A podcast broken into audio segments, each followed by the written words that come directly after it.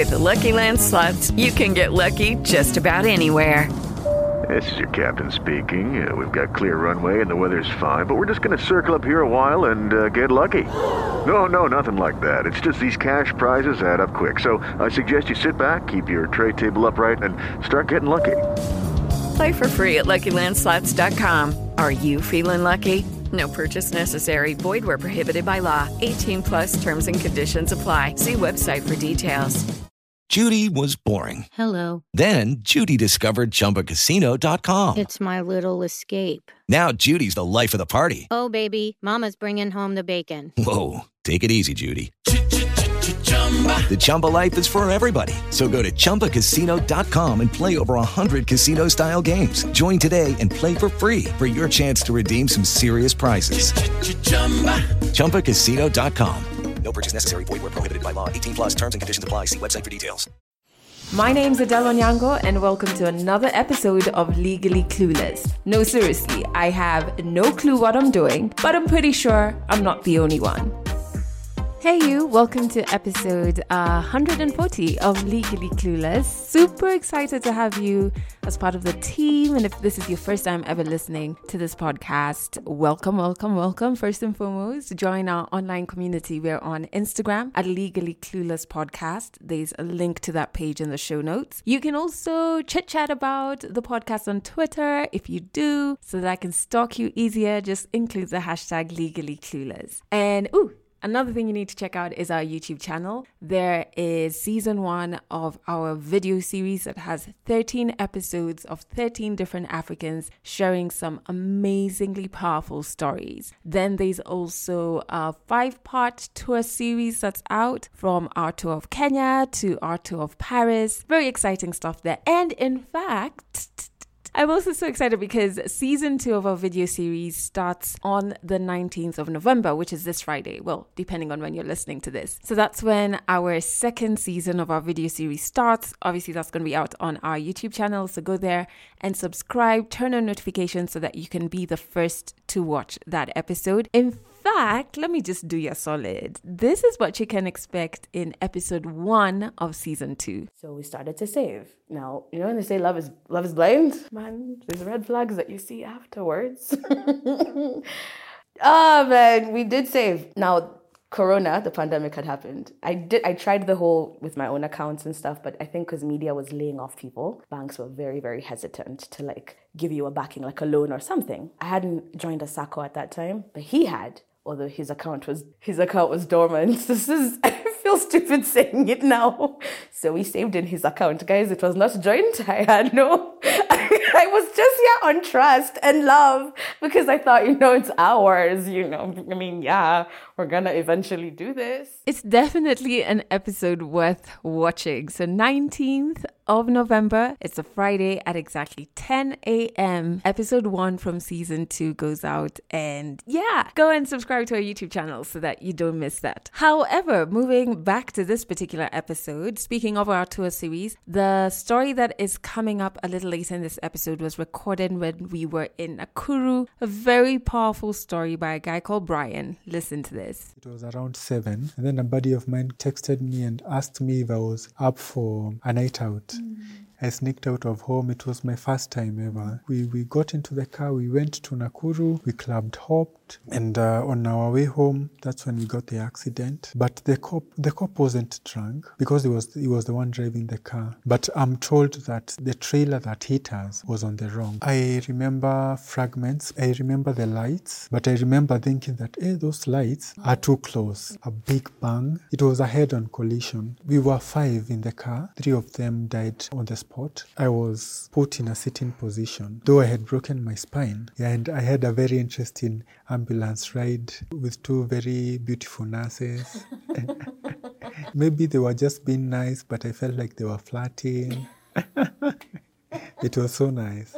That is such a powerful story, and it's by Brian. It's going to be coming up a little later in this episode. Okay, so I'm going to shift things around in this episode. We're going to start off with the song of the week. Yeah.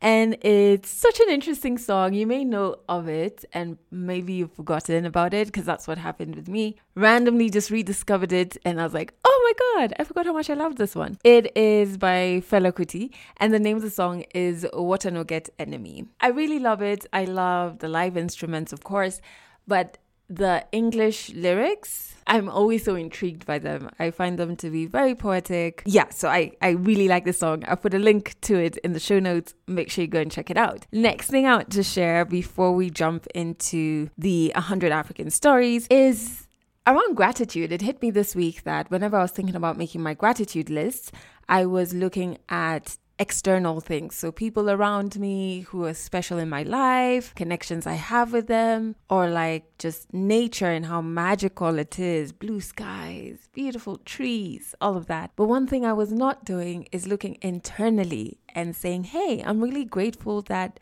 I survived this or I stood up for myself here. But this week, after like a series of random overthinking thoughts, I was like, hang on, I really come through for myself. I, I should have certain aspects about myself on my gratitude list. And so I have two, which sounds like such a few points, but no, they're two really heavy, important points, okay, on my list this week. And the first one is that I never let fear win, especially in a moment that if I did, I'd have been such a sad person, such a sad person. And the specific moment that I'm grateful to myself for fighting off fear, no matter how long it took me, is when I was in a job that I thoroughly disliked, that made me so unhappy in an environment that really almost broke me. And it took me a while, yes.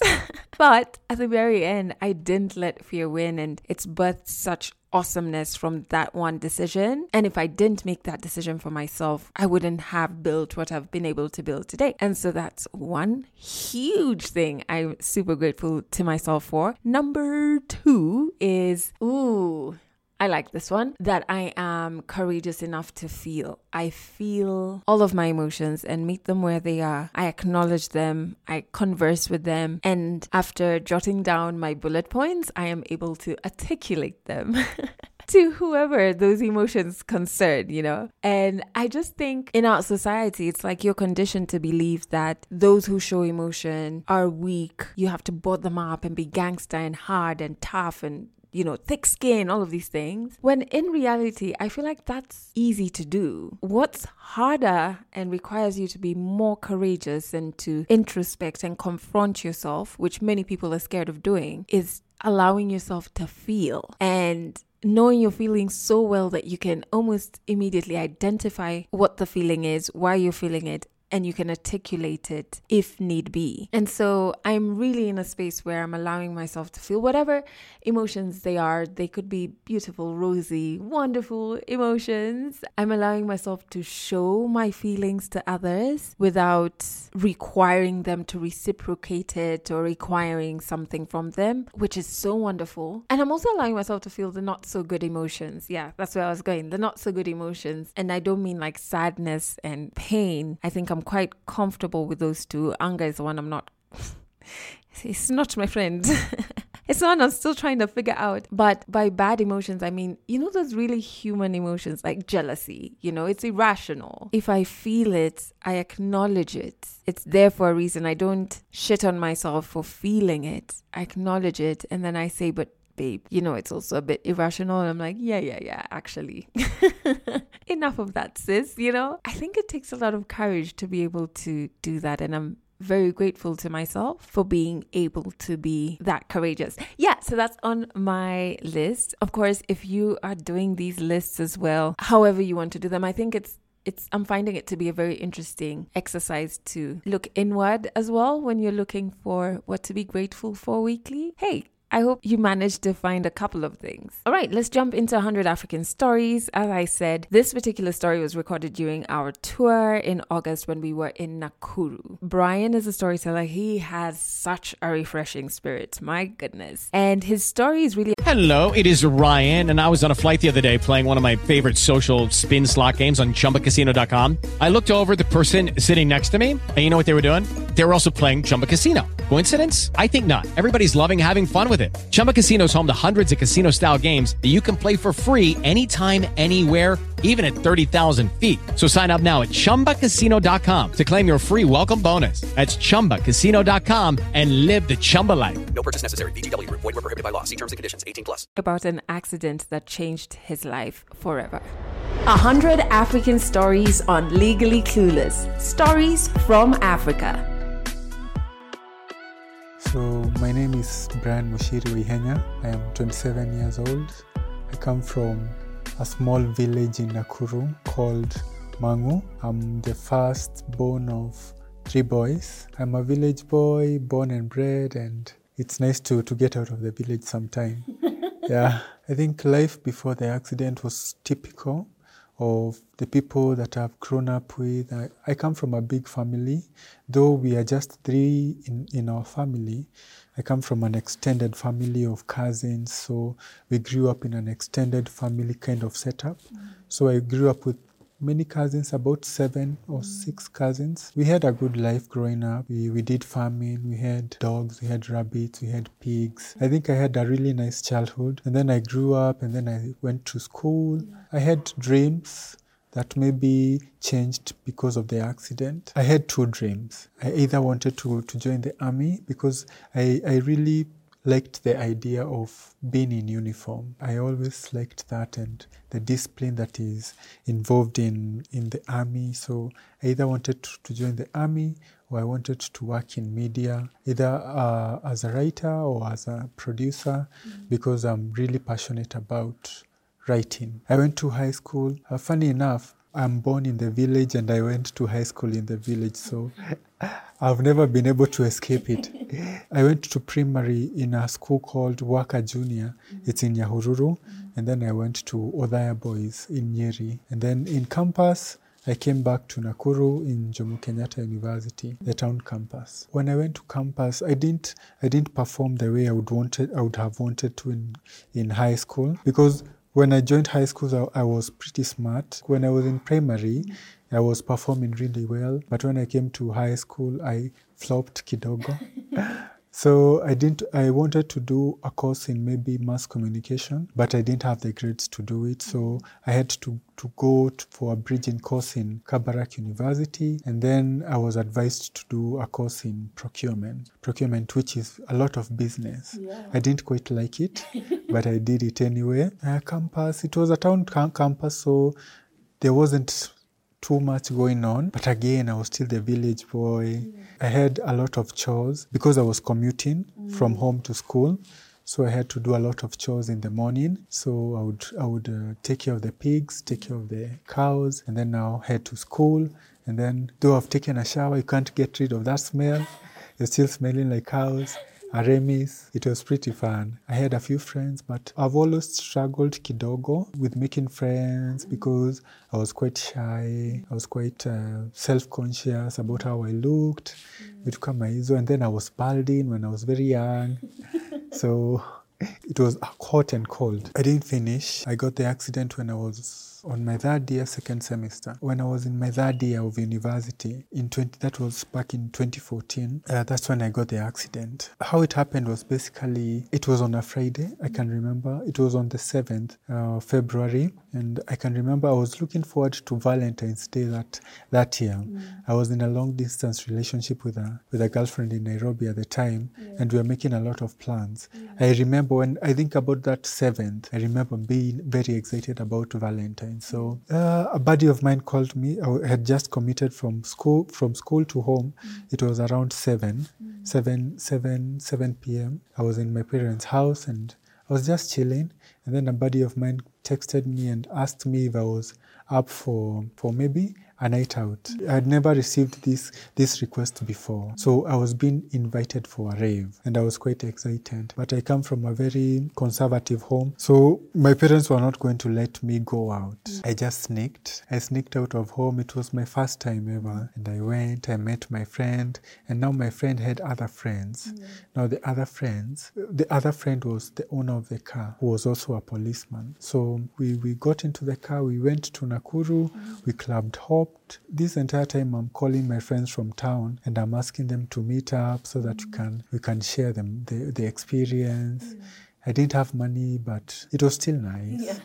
Yeah, so we club hopped kidogo. By the end of the night, now when it got to around 2, 2 a.m., I got really tired. I didn't have money, so I didn't have money for drinks. So I was sleepy, I was tired, I wanted to go home. But the policeman was very was very adamant but that he wanted to go and pick up a girlfriend of his. It was a long story. So he we ended up going home at around 4. And uh, on our way home, that's when we got the accident.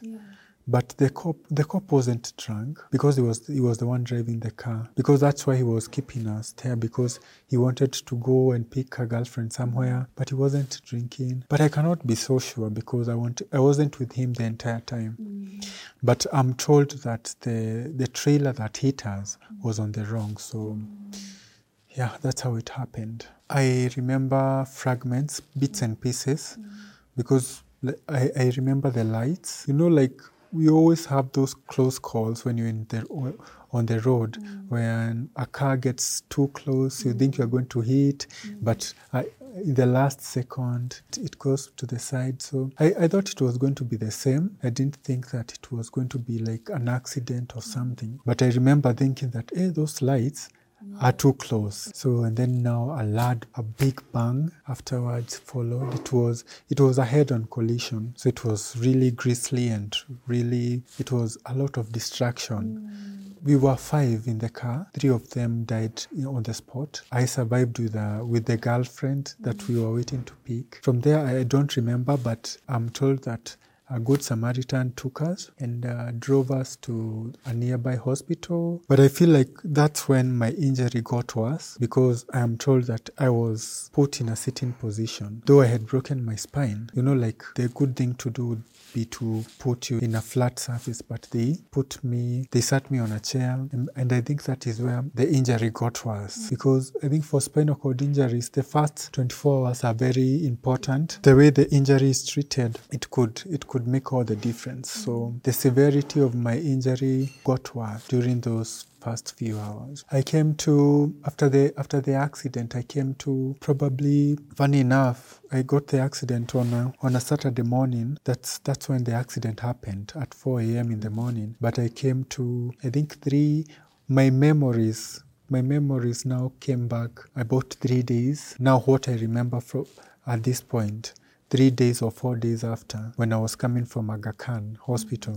Basically, what happened is after the accident, they said that it was quite severe, so I had to be transported to Nai- Nairobi Hospital. To not to Nairobi, to Aga Khan Hospital in Nairobi. So the same Saturday evening, I had to look for an ambulance.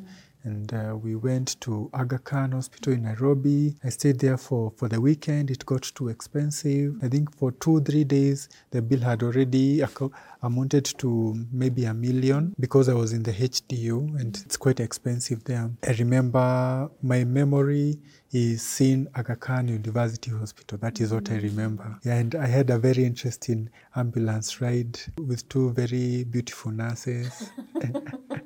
and they were maybe they were just being nice, but I felt like they were flirting. it was so nice. They were silent and beautiful women. Yeah. Ah, it was heartbreaking for my parents because when I got to the first hospital after the scene of the accident, I was asked to give out a number. I can't remember, but uh, this is what I'm told. I was asked to give a number, and I was too afraid to give my parents' number. So I gave uh, a friend's number. So that friend called my cousin, and then my cousin called my parents. So my parents, uh, by this time, they think that I'm in the in the room, in my room. So my cousin called my parents on that fateful Saturday morning, and he he told them that I was involved in a bad accident, and they were like, "No, but we saw this this guy going to to his room last night." So it was it was quite shocking to them, and that is the saddest thing from my side that I I put my parents through that, and uh, to to to just wake up on a normal Saturday morning and mm. find out that your son is now has been involved in an accident and not just any accident, mm. a life changing one. So that is when I think life life took like a 360 turn for them. Mm. And yeah they told me that it was it was it was quite difficult. They were in some kind of denial. They didn't want to believe it. They just came to to the hospital and our journey began from there and our lives changed. I don't have a moment when the doctors came and they told me that you're paralyzed, you're not paralyzed. I think it's an interesting story because I think I Googled that when I came back home from hospital. What they was telling me is that I had broken my neck, but I wasn't sure at the time I didn't know how the spine worked, what it meant to, to, to have an injury like that. So there wasn't, there wasn't one particular time when the doctors came and sat me down or sat my parents but my parents knew in Aga Khan, they had been told after some x rays, they had been told what to expect. But I didn't know. I came home, I Googled, and then I found out that I would never walk again. People text me after a while and they ask me, now, how, do you try to stand? Do you try to walk? But I understand they, they don't they don't know how, how severe my injury is, but I basically can't feel anything from my armpits and I have very limited use of my upper limbs because I don't have any finger movement. My body from the armpits is silent. It's like a rock. If I lay down here and then you went for a week, you would find me the, on the same spot because I don't have sensation or movement. Mm anywhere beneath the armpits. So there's no trying when you have this kind of injury. I thought that after a while, I would regain sensation or movement, but I was just feeling very numb and I had a lot of denial. So when people would come and they would they would they would pinch my toes, they would ask me, "Can you feel this?" I would say, uh, "Yeah, yeah, yeah, yeah, I'm feeling."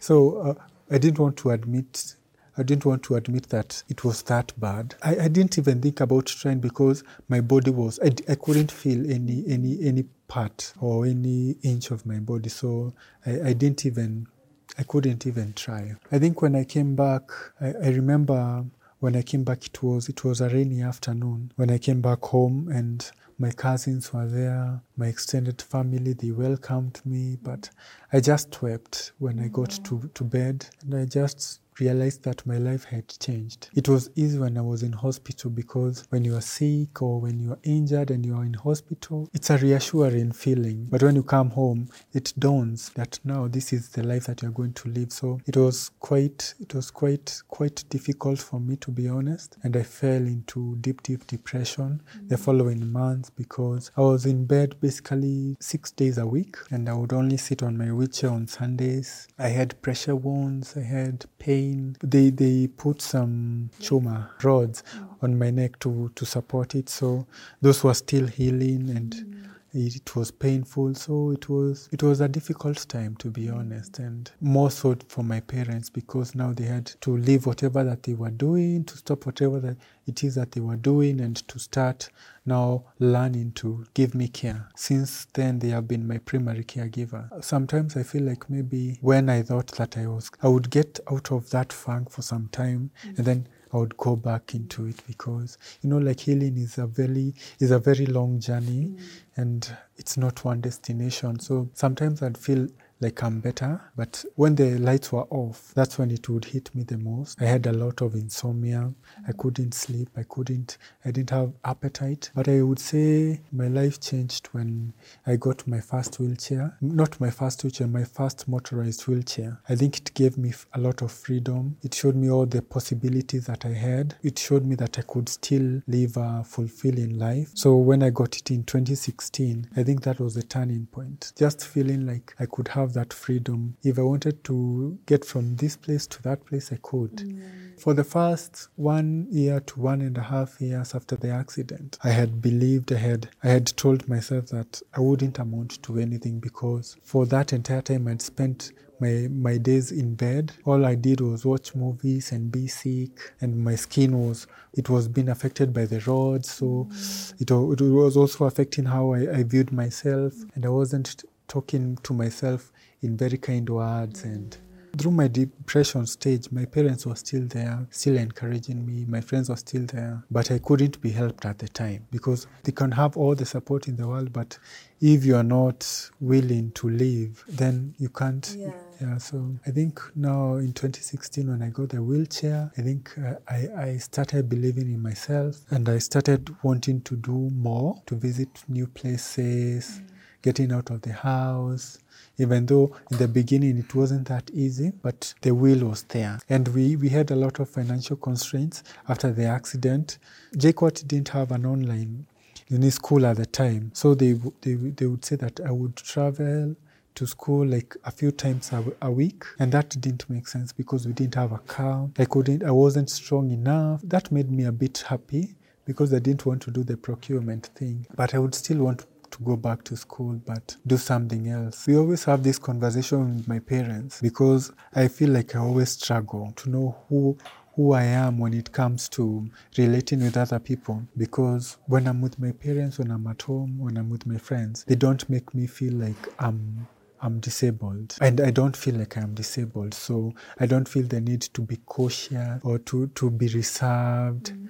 Or to, to be discerning, to, to be too discerning of people's intentions. But now when I come to the world, I don't make that switch. I'm still thinking that everybody sees me as the people around me see me. So when I come to you, Adele, I don't come to you and, uh, and, I'm, and I'm taking a minute, I'm, I'm taking a step back to see what your intentions are. I, I think in my mind, I, I, I think you you see me as I see myself, and maybe that is the biggest my biggest flaw because I sometimes I fail to understand that to to many people I'm be, I'll be the first disabled person they meet, so and they won't know how to to react to me or how to to relate to me. So sometimes the people, how would I put it? Some sometimes people think that they want to to have some uh, an honest relationship with me, but then the, the intentions are not are not long term. And then now it's just maybe some kind of curiosity,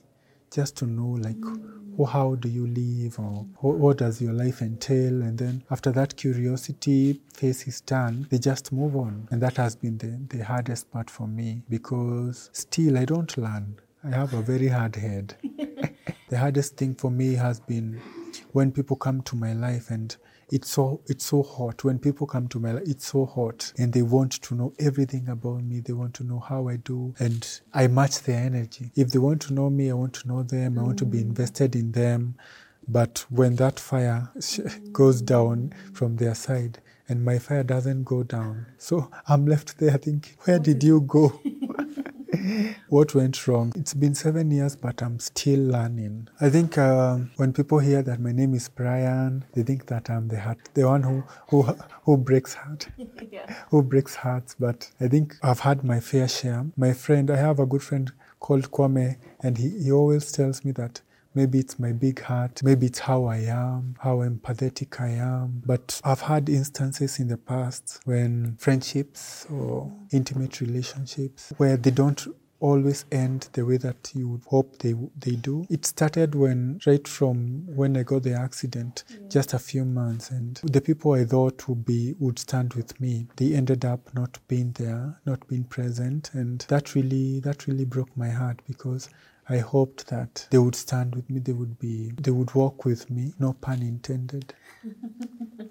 I hoped that they would walk with me in this in this journey because you know in this journey it's quite difficult and you it helps when you have people who are holding holding your hand and when I got um how do I say it when I got confident enough to start dating when I started seeing amazing women beautiful women and and I was so invested in them and and I knew right from the go I knew that it was always going to be very difficult to be in a relationship with someone like me. Because of my injury things can be quite complicated mm. especially when it comes to to logistics. Mm. When you have to go to for dates mm. you have to be very considerate or when they're coming to visit you they, they will always it will always be them who have to do more more of the work yeah? Because when i'm here at Elland and maybe i'm seeing someone in Nakuru town mm. it would be easier for them to come than for me to go. When you find someone who's not willing to to understand that it will be very hard to to be in a position when you, they can be with you without feeling like they are giving too much. I can be with them without feeling like i'm asking too much from them. So i've been in, in a couple of relationships and some of them have not ended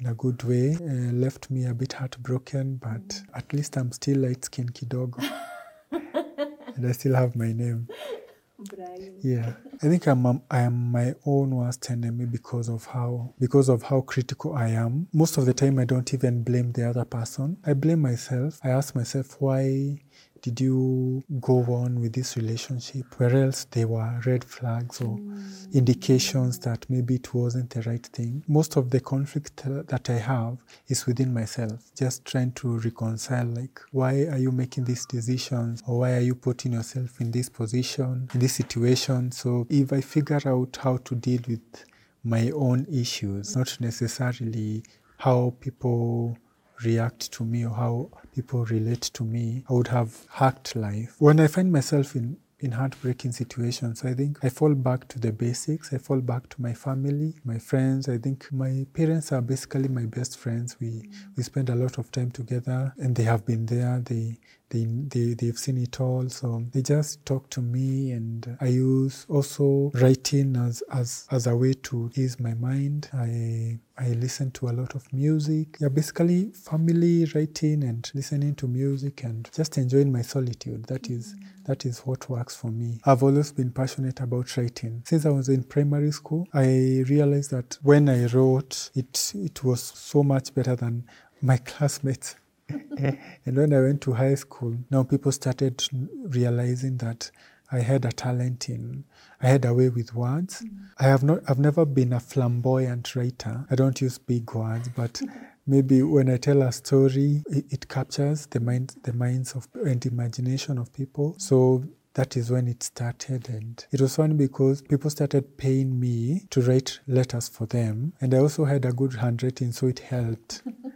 but I've never been very savvy in business. So I would do such a good work, such such a good job, and then they would pay me with lollipops, two slices of bread. But I was happy to do it because I enjoyed writing. But I, looking back, I could have raised my bar a little higher, maybe asked for something more. But I've never been business savvy. So when I came from high school, I knew that I wanted to do something related to that. But uh, when I came to university, I stopped writing because I didn't have a platform at the time. So maybe around 2015, my cousin suggested that maybe you should start writing. At the time, I had uh, I had 150 friends on Facebook. She asked me, she told me to start writing. So I started writing short stories, funny stories, stories about my life, maybe sharing my experiences. And yeah, that grew. People started to be invested in my story. And yeah, pole pole, I grew my audience. And that is what led to, to me starting to get paid to write. Yeah.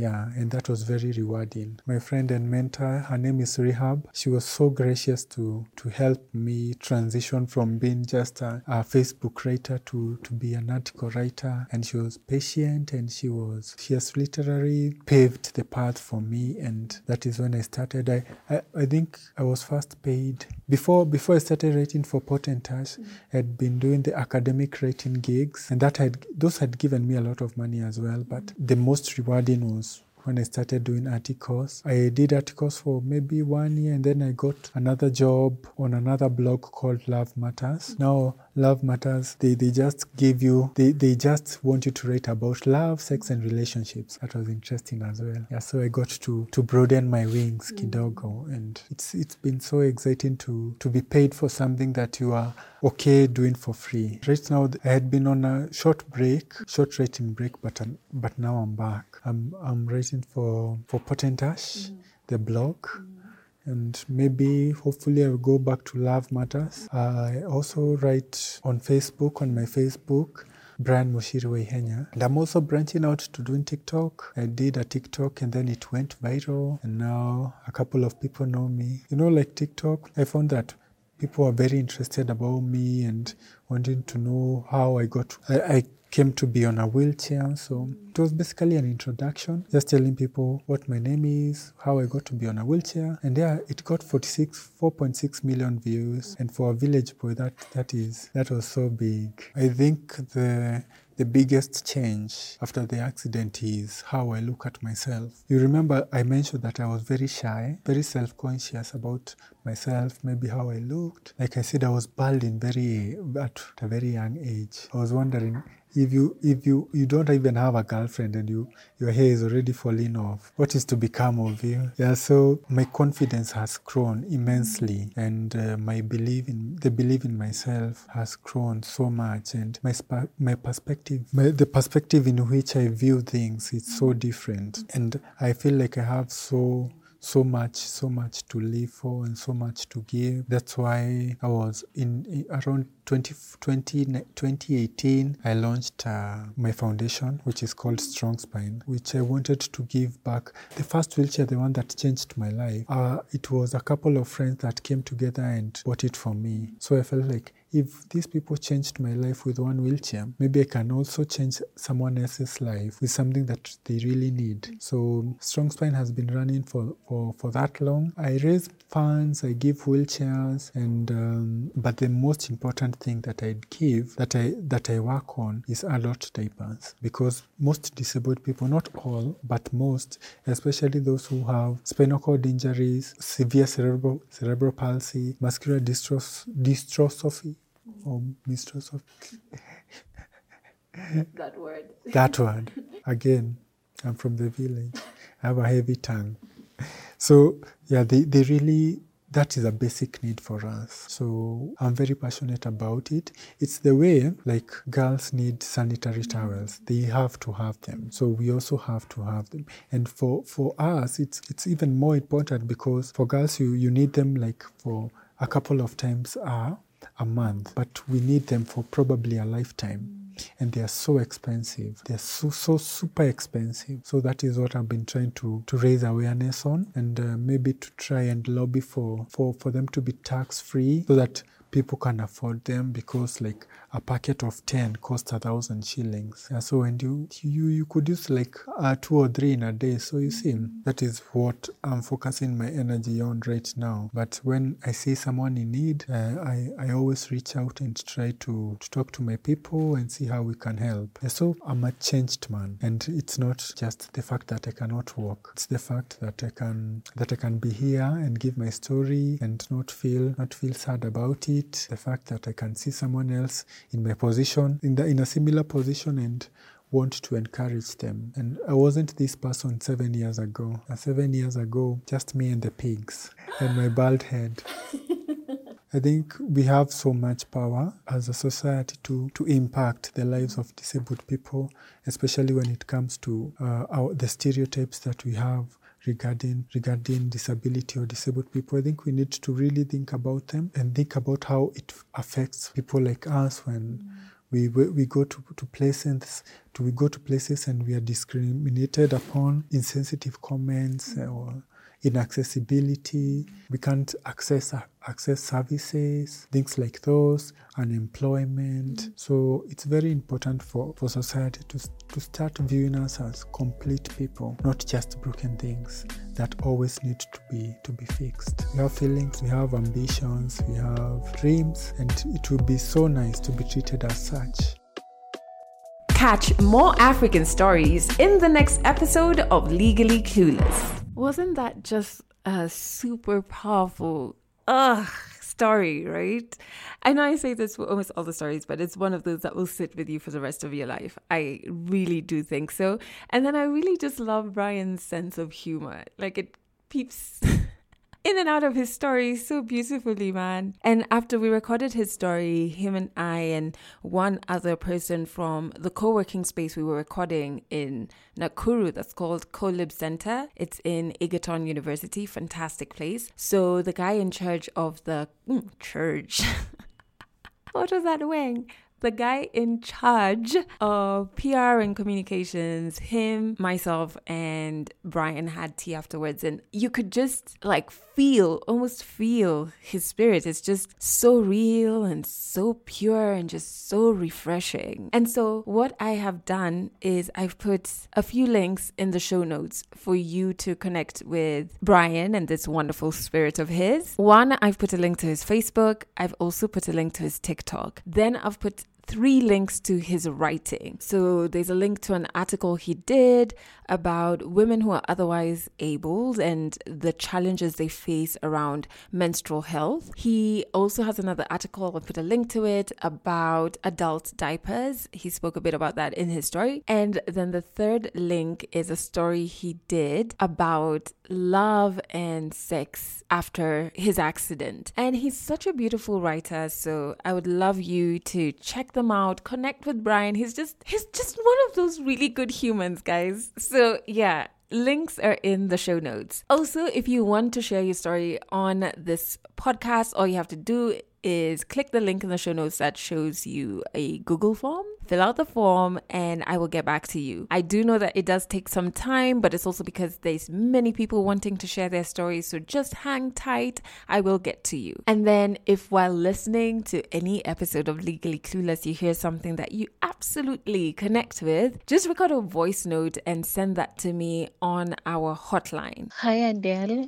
um, my name is Judy, and I've just finished listening to episode 139 where I really, really, really like really resonate with that because I think it was the same case with me. And then she's the last one, I'm the last one also. I think my mom died in my hands, but maybe that time I was too young to understand that. Also doing the CPR and all everything she said, I think I resonate with her. Also, the part where she talks about grief, yeah, I've learned at times you have to accept they've gone, they'll not come back. So, like, my mom died in October, so I spent my last month really down and all that. But I think when um we were about to celebrate her anniversary because it's four years now. I just felt the need to celebrate her, celebrate her life, celebrate the kind person she was, the loving and warm person.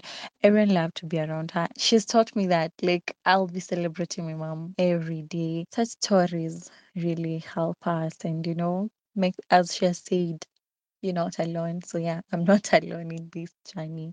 I really, really thank you for this platform. Thank you so much, Judy, for um, first listening to the podcast and then recording this audio note. I'm really sorry about you know the loss of your mom. Just hearing a bit of what you went through, that must be very heavy. And I'm also so glad that you found people or a space that you can connect with even through the tough things we go through in life. I'm glad that you found that here on the podcast. And I'm also trying to do that to celebrate my mom a bit more. Although I think I failed, like just a couple of hours ago, I was completely in tears. on phone with a friend because something just didn't go re- okay a lot of things just didn't go my way earlier today and it was just very emotional and i called my friend and i was in tears and i'm just telling him i want i want my mom so sometimes sometimes i am able to 100% celebrate her, think about the good times, laugh even. And then these days like today, when I'm just like, the only person who fully understands me is no longer here. But yeah, sorry, I went on a rant. It's just, I just had a very hectic couple of hours before recording this. And yeah, thank you, Judy. Back to you. Thank, thank you so much for sending through that message. And I'm sending you all my love. If you want to share something that you connected with on this podcast, all you have to do is record a voice note and send there to our hotline, which is plus 254 786 628 790. That number is also in the show notes. And also remember, 19th November, which is this Friday. Well, I keep saying that, and I don't know when you're listening to this, man. You could be listening to it on Friday morning. 19th November, season two of the Legally Clueless video series starts, and I'm super excited. And it's all going down on our YouTube channel, so make sure you subscribe and turn on your notifications. If you check the show notes, there's a link to a YouTube channel there. If you're listening on a platform that doesn't have show notes, oh, sorry. Just go onto YouTube and search Legally Clueless. Our beautiful yellow set will pop up. And finally, if you're in Kenya, this podcast plays on Trace Radio here every Monday and Wednesday at 12 noon and 11 p.m., every Friday at 12 noon. So if you go to traceradio.co.ke. You can stream Trace there, and you can also get a list of the frequencies depending on where in Kenya you're at. All right, thank you so much for listening to this episode to the very end. I have to end it now because all my neighbors. all together at once. I've turned on the water pumps. Yo, I gotta go. That's it for this episode of Legally Clueless. You can share this podcast with your friends. You can keep it for yourself. I'm not judging. Just make sure you're here next week for the next episode.